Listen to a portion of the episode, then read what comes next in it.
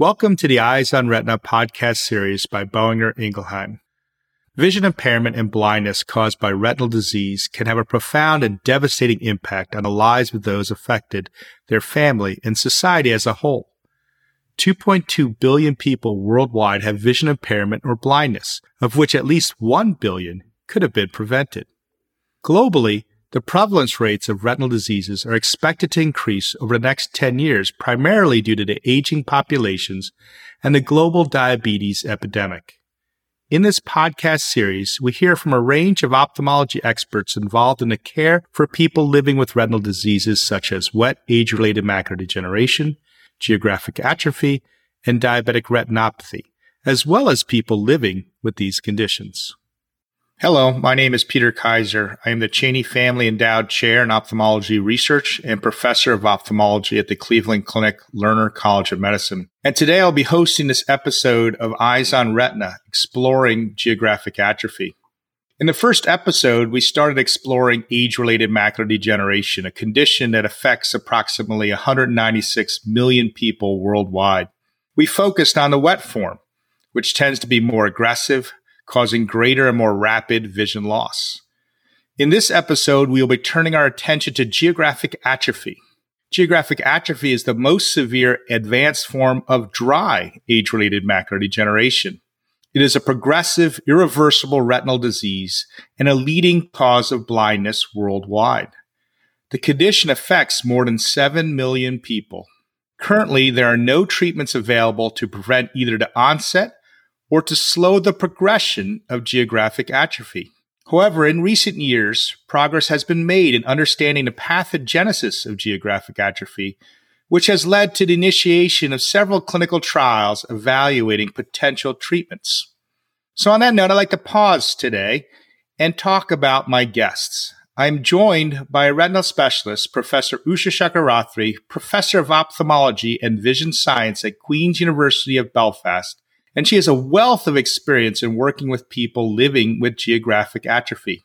In addition, we have a patient, Mr. David Matthews from London. He has been living with geographic atrophy since 2016 and now is an active member of a patient organization supporting people living with macular diseases.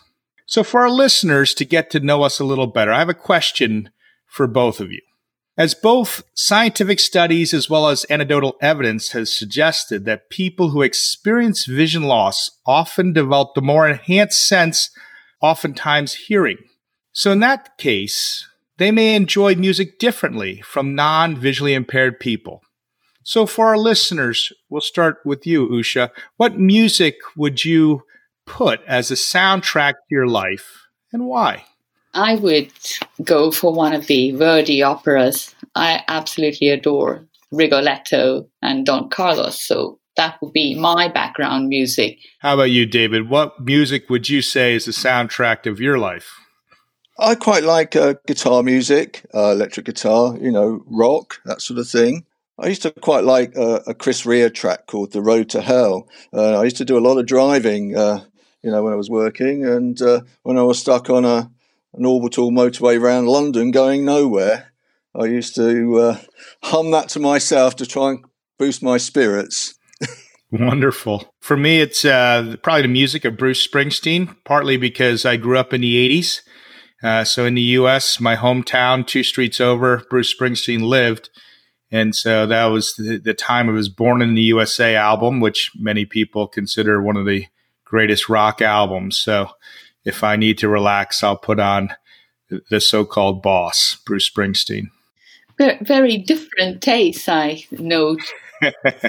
well, today we're talking about geographic atrophy, and, and for many, uh, wet macular degeneration is very clear, but geographic atrophy is, is much more of a of a hidden box, so to speak. So, Usha, can you just kind of describe to our listeners what is geographic atrophy? Geographic atrophy is one of the advanced forms of age related macular degeneration, as you already pointed out. In this condition, there is a deterioration of the tissues of the outer retina, comprising the photoreceptors, the retinal pigment epithelium, and the choriocapillaris, and eventually complete disappearance of these layers, which results in a patch of missing cells, and therefore there is loss of function. It's interesting. So, in the previous episode, we discussed wet macular degeneration, uh, and we talk now that geographic atrophy is is the advanced form of dry macular degeneration. Maybe for our listeners, can you just kind of differentiate between wet and dry macular degeneration? Of course. So, when somebody has macular degeneration, we often see this sort of lumpy, bumpy material that accumulates at the level of the retinal pigment epithelium called drusen. In some people, the presence of drusen triggers the onset of new vessels that grow from the choroid, that's the vascular coat, breach the retinal pigment epithelium and come to lie in the subretinal space. And in some other cases, or some other people, you find that abnormal blood vessel complexes develop within the retina. In a proportion of people, the new vessels do not develop, and instead you get cellular death becomes the most obvious characteristic or the obvious feature. That's interesting. So, for our listeners, um, is the prevalence of the two similar or are they different? There's a lot of data from epidemiological studies. When the, the first epidemiological studies seemed to imply that geographic atrophy was less frequent, probably for every case of GA that one saw, you saw three times the number of wet AMD. However, in work that has been done more recently, it would appear that the initial process of progression from the early intermediate AMD, that's what we call drusen, would suggest that there's some degree of atrophy happening even in these eyes, except that it's not so obvious. I would say that they're both equally common. And once you suppress the exudative manifestations associated with wet AMD, the phenotype, the picture turns to one of atrophy. And I think it's important to understand there's a continuum here. It's it's not one or the other, uh, and many people kind of like to bucket things into one or the other, and that's really not the case with macular degeneration. Specifically, looking at sort of what are some of the factors that uh, may lead to this, Usha, what are some of the risk factors? Are there genetic risk factors for people developing geographic atrophy? Yes. I think the, you can look at risk factors in three broad groups. First, of course, is age. The older you are, the more likely you are to exhibit these uh, characteristics. Secondly, genetics. If you have an affected relative, particularly first degree relatives, parents, siblings who have who suffers from age related macular degeneration, you're more likely to have it too. And thirdly, there are the environmental risk factors. You know, cigarette smoking is an important risk factor. And, and this shows that uh, oxidative stress, which is part and parcel of cigarette smoking, has an impact on the tissues, the, these critical tissues in the posterior pole of the eye, and that the pathological processes that are happening at the back of the eye as a consequence of oxidative stress are clearly having an impact on the rapidity of degeneration. Genetics is particularly interesting because it has given us insight into some of the pathogenetic mechanisms that are instrumental in the development of late stage AMD, even early AMD. So that's interesting, David when you first started noticing problems, why don't you just kind of explain, you know, sort of what was happening when you first found out that you were were having issues with your eyesight? What were you doing and, and how did it appear? First problem really appeared when started driving at night.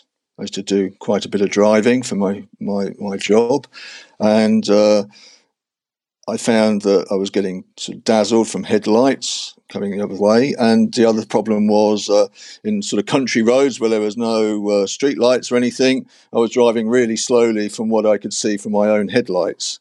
So that's how it started.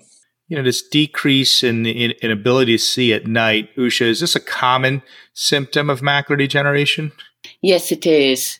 The function of the retinal pigment epithelium is to ensure that there is adequate cycling of the photopigments and when the RPE is damaged by the accumulation of debris, there's an interference of the biochemical processes that are needed to regenerate the photopigment for the eye to see effectively and well. And therefore, it is not at all surprising that one has an impaired dark adaptation process uh, in people with early intermediate AMD, and particularly if they're suffering quite badly with delayed dark adaptation. In some studies, it has been shown to be a predictor of progression, more rapid progression to the late stages. Speaking of later stages, what are some of the symptoms that occur uh, over time in someone with geographic atrophy?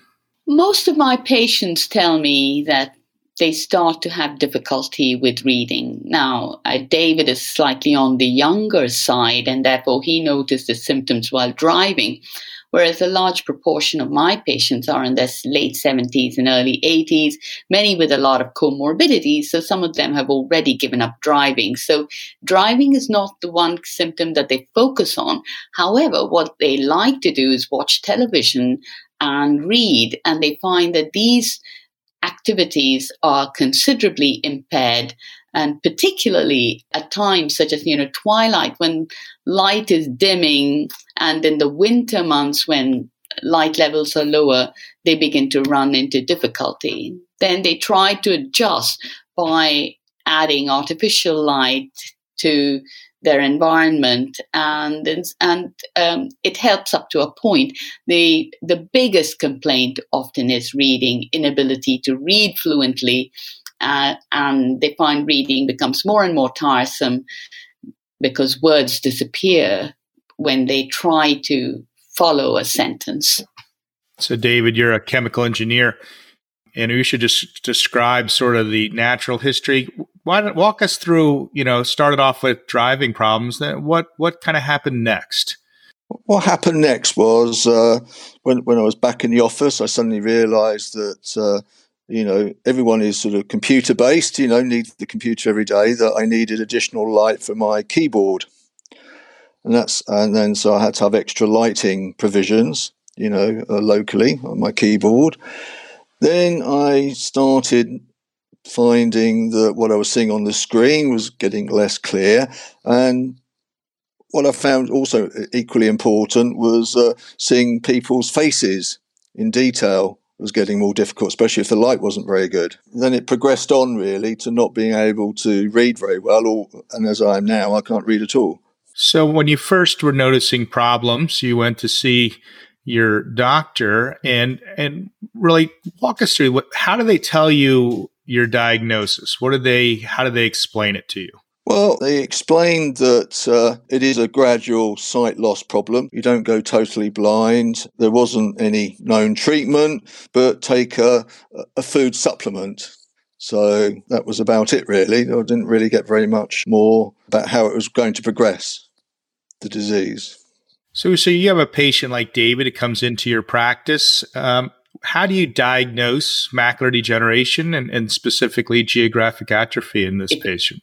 In the first instance, you a slit lamp biomicroscopy where you look into the retina and check it out and just to make sure that there isn't anything else that's happening. We also want to make sure that there is no cataract because, you know, in, in the age group that geographic atrophy appears, quite often there are concomitant lens opacities, and you want to make sure that as much light will get in as possible.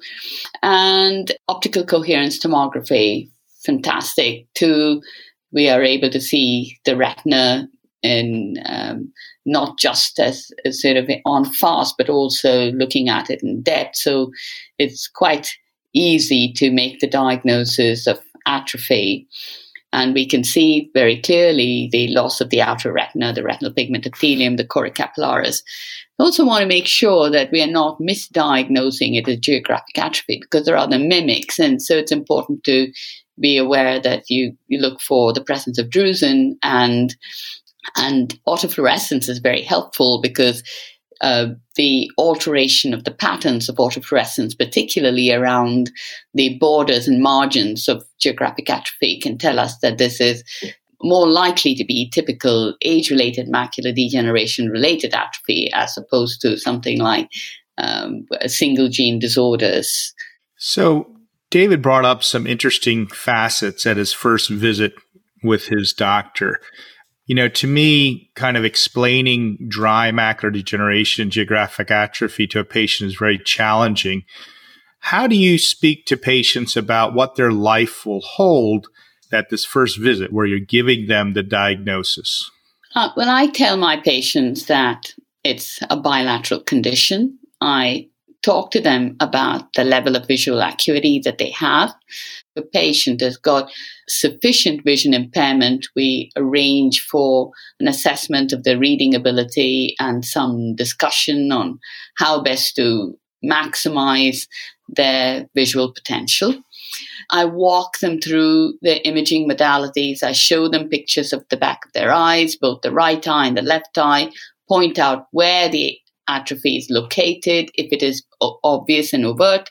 And I try to get across the view that progression can vary from person to person and that the, at the first visit it's almost impossible to tell how rapid or how slow the progression would be.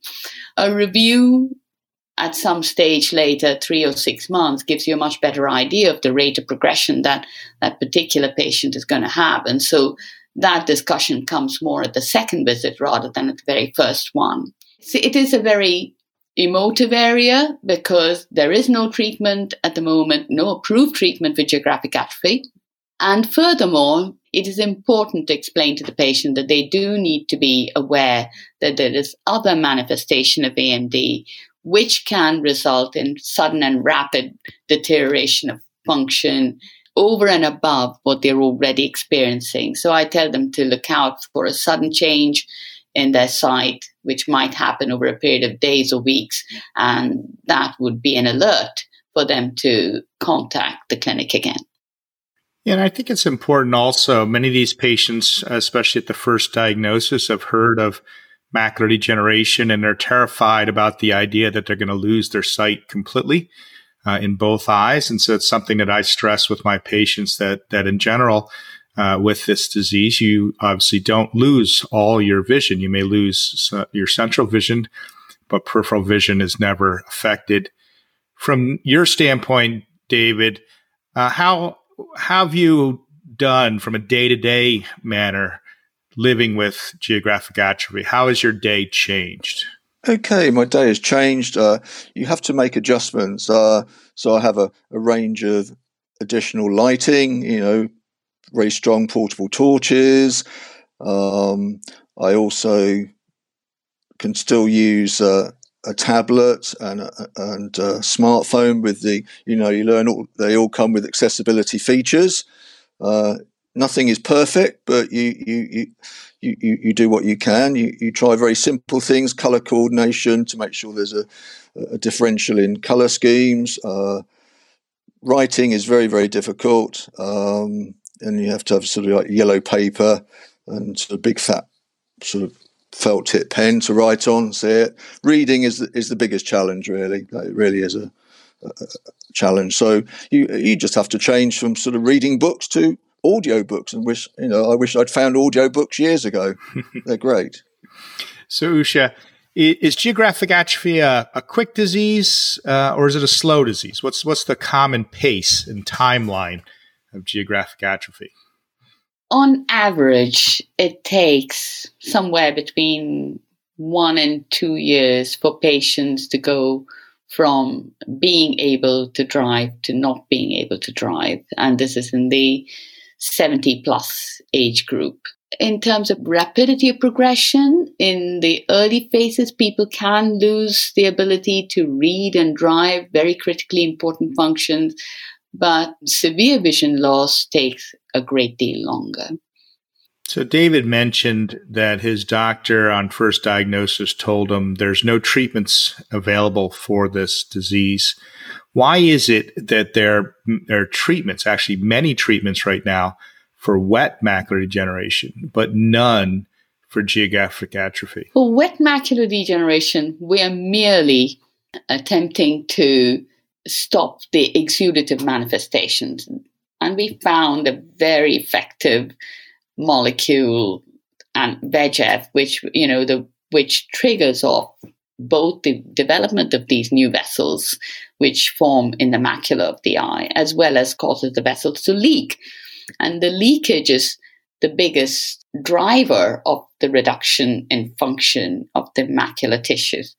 So, as a consequence, we have anti VEGF agents. You can block VEGF and you can improve function.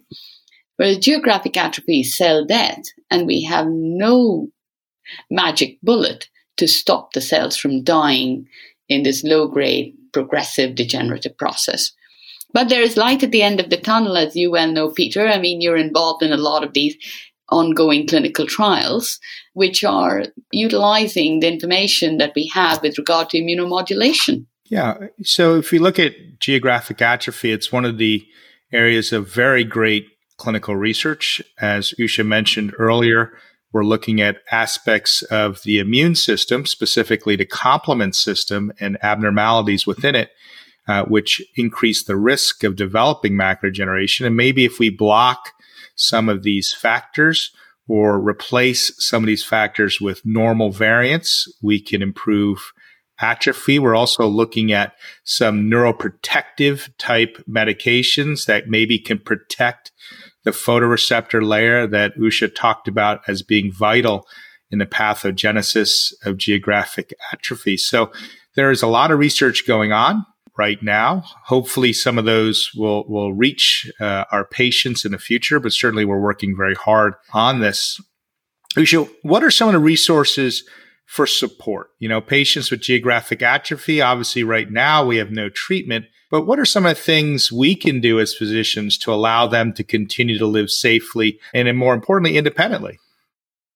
In the UK, at least, we have low vision support facilities. So, trained vision scientists who help patients understand how they can change their fixation to allow them to see critically important things like, you know, the labels on food items and also in terms of safety, knowing where and how to turn your cooker on and off and your kettle on and off, etc. So, and tips that can be given to people about changing the color of their crockery and so that they can see how to pour hot liquids into cups without scalding themselves.